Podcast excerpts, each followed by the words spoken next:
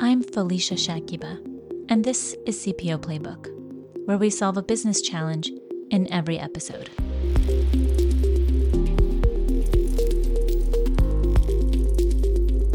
When McKinsey looked at the financial results of companies whose award creativity scores were in the top quartile, they found they performed better than peer firms on three key measures. One of them being that 67% had above average organic revenue growth. The absence of creativity poses a significant problem for businesses as it hampers innovation, a key driver of growth. Sidelining creativity stifles a company's ability to innovate and succeed in a competitive market. To address this issue, businesses should focus on prioritizing creativity in daily operations, fostering a deep understanding of customer needs beyond traditional methods, embracing agility to swiftly act on insights. Our guest today is a genius at transforming creativity into unparalleled riches. Executive Vice Chairman of the Board at Cirque du Soleil, Daniel Lamarre. Daniel, thank you so much for being with us today. You're welcome. It's a pleasure to have the opportunity to talk about uh, my favorite topic, Cirque du Soleil. Could you share a pivotal moment or story from your journey in co creating Cirque du Soleil that reflects the importance of creativity in business? Yeah. First of all, when I joined the organization in 2000, that company was ready to emerge and the brand was ready to explode internationally. And my contribution to the creativity of the company was to take the creativity that was already well located within our show department and nurture that creativity throughout the entire organization.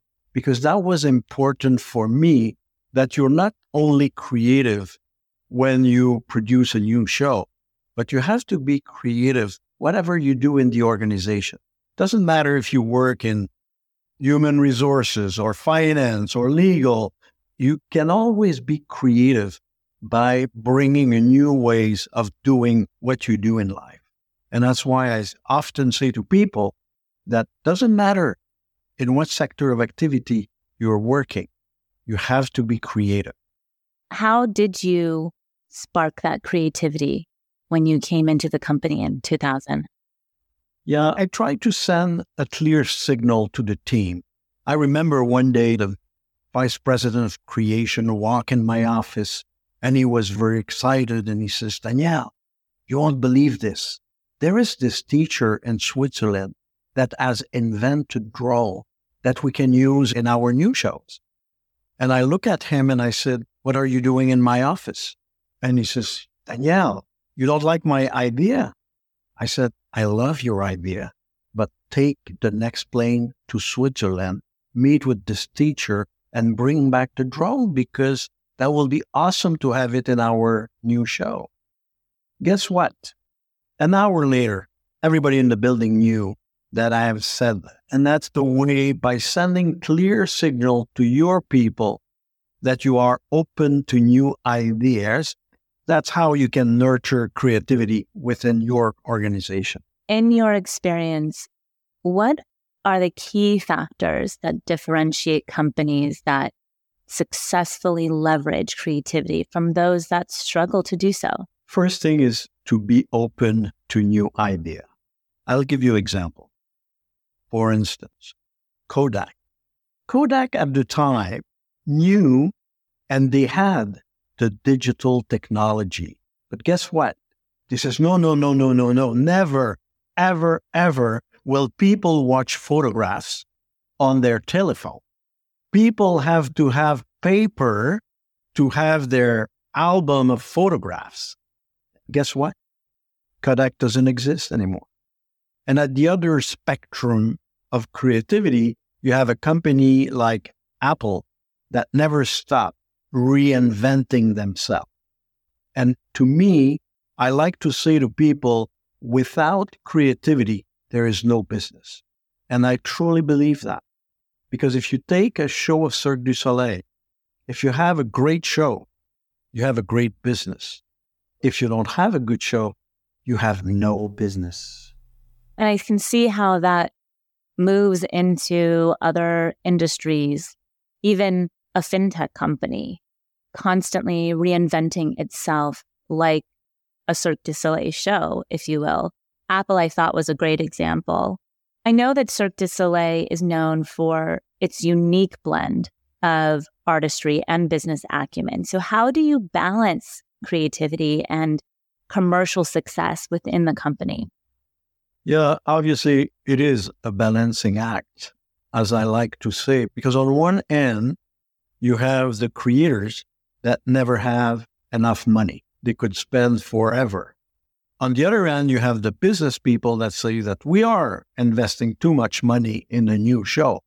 So, what's important is that the creators, the team that is developing a new show, understand what are the business parameters.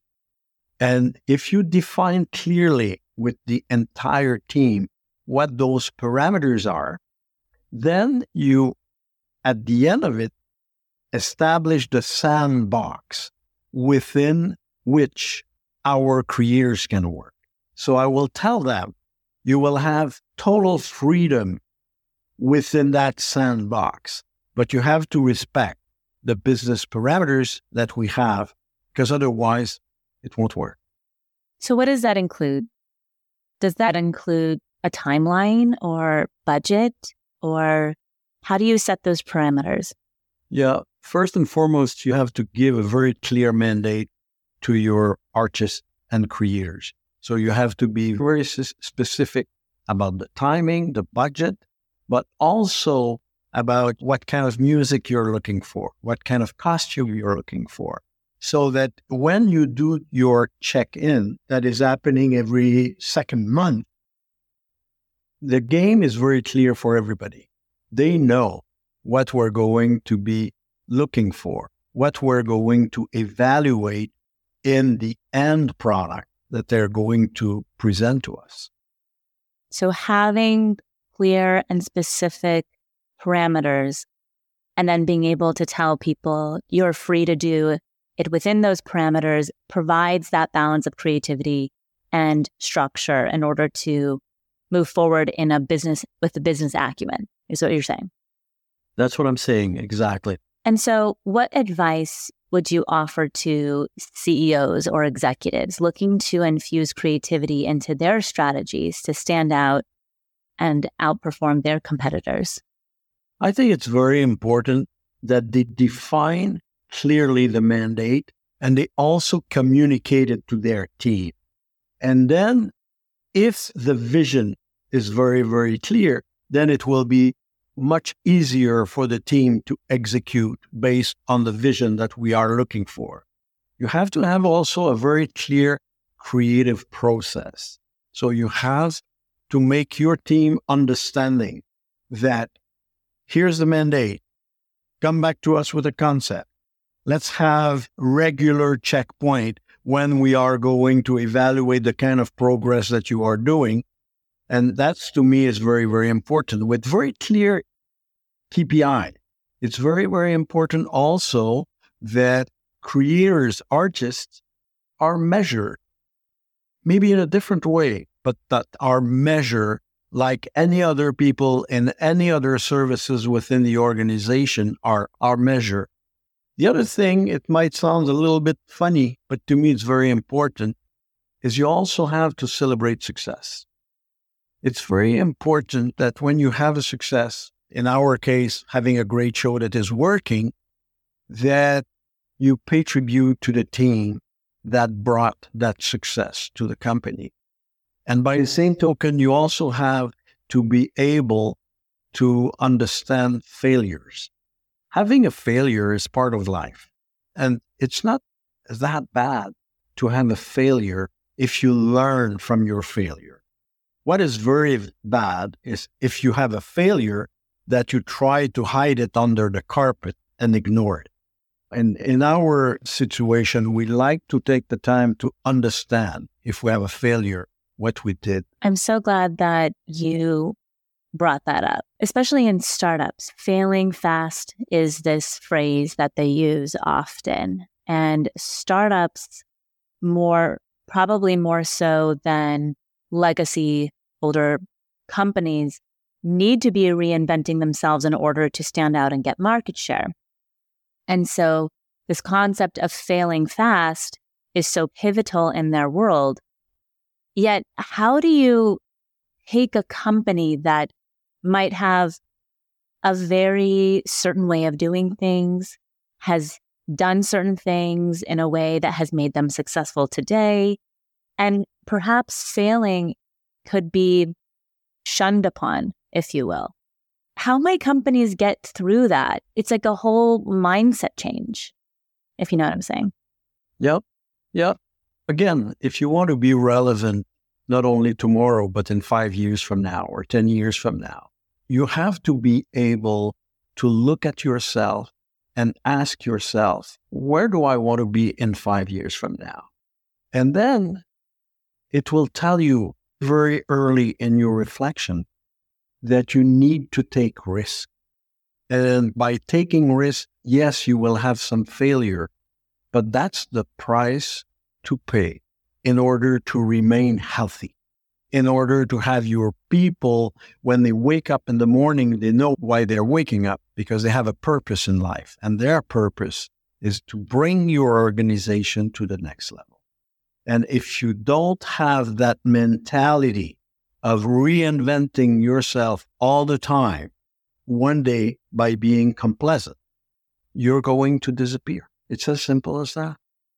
How do you, as an executive, nurture failure or risk to the point where you're breeding creativity, but you're not encouraging people to not hit the mark? Mm-hmm. I think there is only one way is to acknowledge your failure. Because again, people don't want to talk about their failure. And obviously you have to have more successes than failure in life.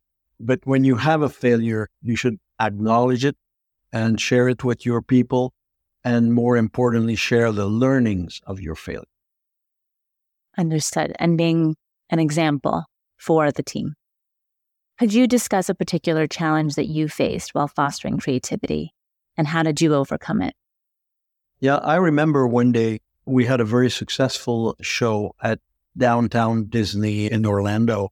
And after 15, 18 years, Disney said, So we're going to close that show and you can keep the theater if you decide that you are able to do a show with uh, Disney IP. And that was a shock in internally because people were saying we don't want to have Disney characters to do acrobatics acts or stuff like that. And there was a lot of controversy here internally at Cirque. And then I said, stop thinking negatively about that idea we have been able to do a tribute to the Beatles. We have been able to do a tribute to Michael Jackson.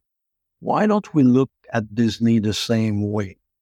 And then our creators came to this idea of saying, what is the most noble art of Disney?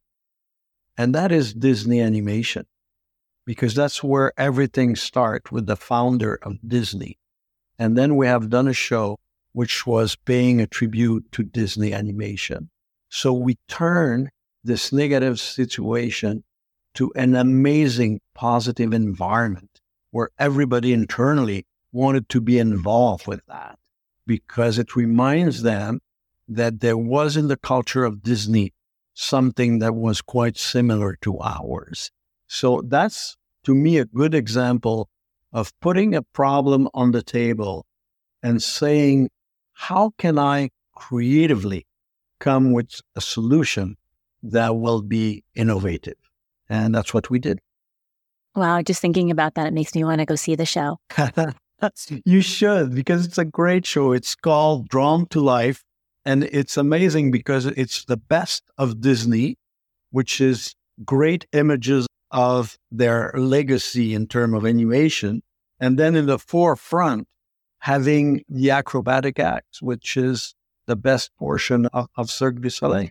Wow, that's incredible. Cirque du Soleil has redefined entertainment through innovation, clearly. How important do you think continuous innovation is in sustaining a company's success, especially in creative industries?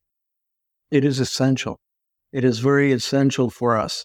People will be surprised to see how much investment we do in research and development, how much we're in the lookout all the time for new technologies in order to innovate. We also like to work with great partners. Working with the Beatles was an amazing experience because those people are amazing creators and they have a process which is different than ours because they're in the music business, we're in the live business.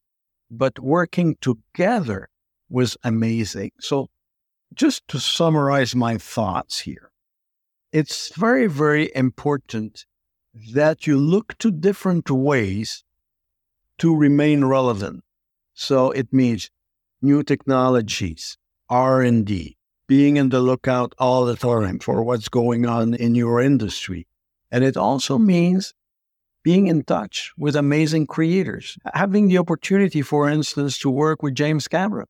Cameron learned me an amazing, simple lesson. If you come here in the creative studio of Cirque du Soleil, and I invite you to visit our studios, it will probably take you an hour and a half. When James Cameron came to visit the studio, it took him five and a half hours. He couldn't stop asking questions to technicians, to the creators, to the artists. He wanted to know everything about everything. So we all like to say that curiosity is very important. It's part of nurturing your creativity. But the way this guy operates, it's not a coincidence why he has been so successful with Avatar because he has invented literally a new camera to shoot his movie. He is to me the epitome of what curiosity is all about. But to me, it is at the basis being creative. I think curiosity plays an incredible role in creativity. How much does diversity or equity or inclusion contribute, do you think, to the creative thought process? Yeah, it's interesting because today diversity is the new flavor of the month or of the year or of the decade. But at Cirque, we never talk about diversity because we are diversity. We have 90 different nationalities represented within Cirque du Soleil. And if you would ask me what is one of the main strengths of this organization, that's what it is. Because when you bring people, let's say the new show, and you bring creators from 20 different countries working together, the richness of their personal background, their culture. So at the end of it, because we bring so many nationalities working together, the ultimate results, which is the show, become globally relevant because of that. And I think that's one of the strengths of our organization. And that's why we have been embracing diversity forever, sir. How do you encourage risk taking and experimentation? And this is a billion dollar industry while ensuring a level of stability and reliability in business operations. Yeah, obviously, everybody wants to succeed, and we keep pushing and encouraging people to succeed. I remember one day we were developing this amazing mechanical horse, and we paid zillions of dollars to have it in our show. And unfortunately, it didn't work out. The horse was too big, it was too complicated, and it was not enhancing the show, it was destroying it. So I said to the guys, I said, first, it's out of our show. Second, you're going to take this gigantic horse and you're going to bring it in our creative place and you're going to expose. If you walk in our creative center right now, you will see this huge mechanical horse And it's a reminder to people that we can fail. And taking a risk on a new idea, that's okay. To me, this horse has become the symbol of that risk taking is allowed in this organization. I love that. I love that. The reminder of failure that it is a way to risk taking and creativity and innovation and having that reminder as a positive piece of the business and so glaring, of course, being that size, I could only imagine. Lastly, what lessons or insights from your experience at Cirque du Soleil do you believe are universally applicable to businesses striving for innovation? Yeah, uh, first and foremost, I think it's very, very important that people are on the lookout all the time for new ideas. And you have to spend so much time on the intelligence of your industry. You should know everything about your industry. You should know everything that your competitors are doing. Every time, like for instance, at Cirque, if there is a new show happening somewhere, I'll send someone within 24 hours because I want to know everything that is happening in our industry. And it's one thing to be creative, but you cannot be creative if you're not knowledgeable about your own industry. So if you want to be the best, you should have the best intelligence system in your organization. To me, this is very important. The other thing is people will be surprised to see how much money we invest in R&D. Because if you want to, again, be on the edge for the future, you have to be able to understand what the future is going to be like. And that's one thing we do. Also, nurture the creative environment. If you work at Cirque, you know that you are in a creative entertainment organization because we breathe, we feel, we smell entertainment. And the purpose of this organization, and you, when you walk in a building, you understand what it is independently of the industry you're in.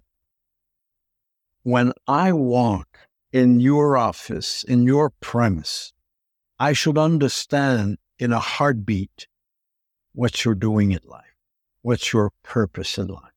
And to me, this is very important because otherwise you'll forget why you're in the building today. And to me, this is very, very important. Let your employees know that you are open to new idea. But be specific about what you're looking for. Because you cannot be in a in, in a meeting room and say, let's be creative today.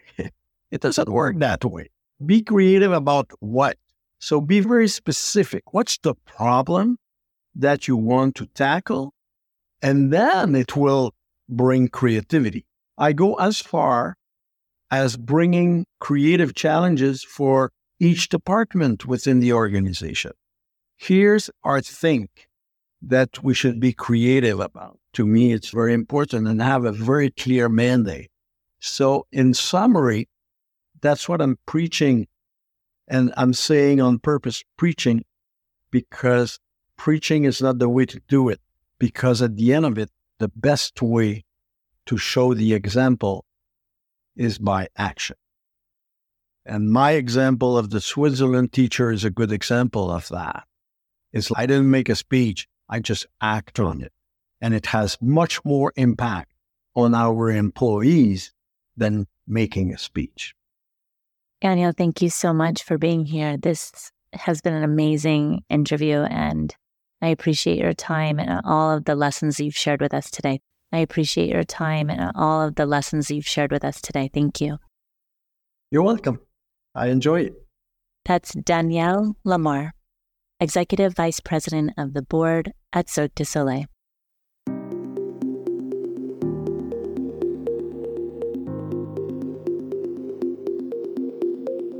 If today's episode captured your interest, please consider sharing it with a friend or visit cpoplaybook.com to read the episode or learn more about leadership and talent management.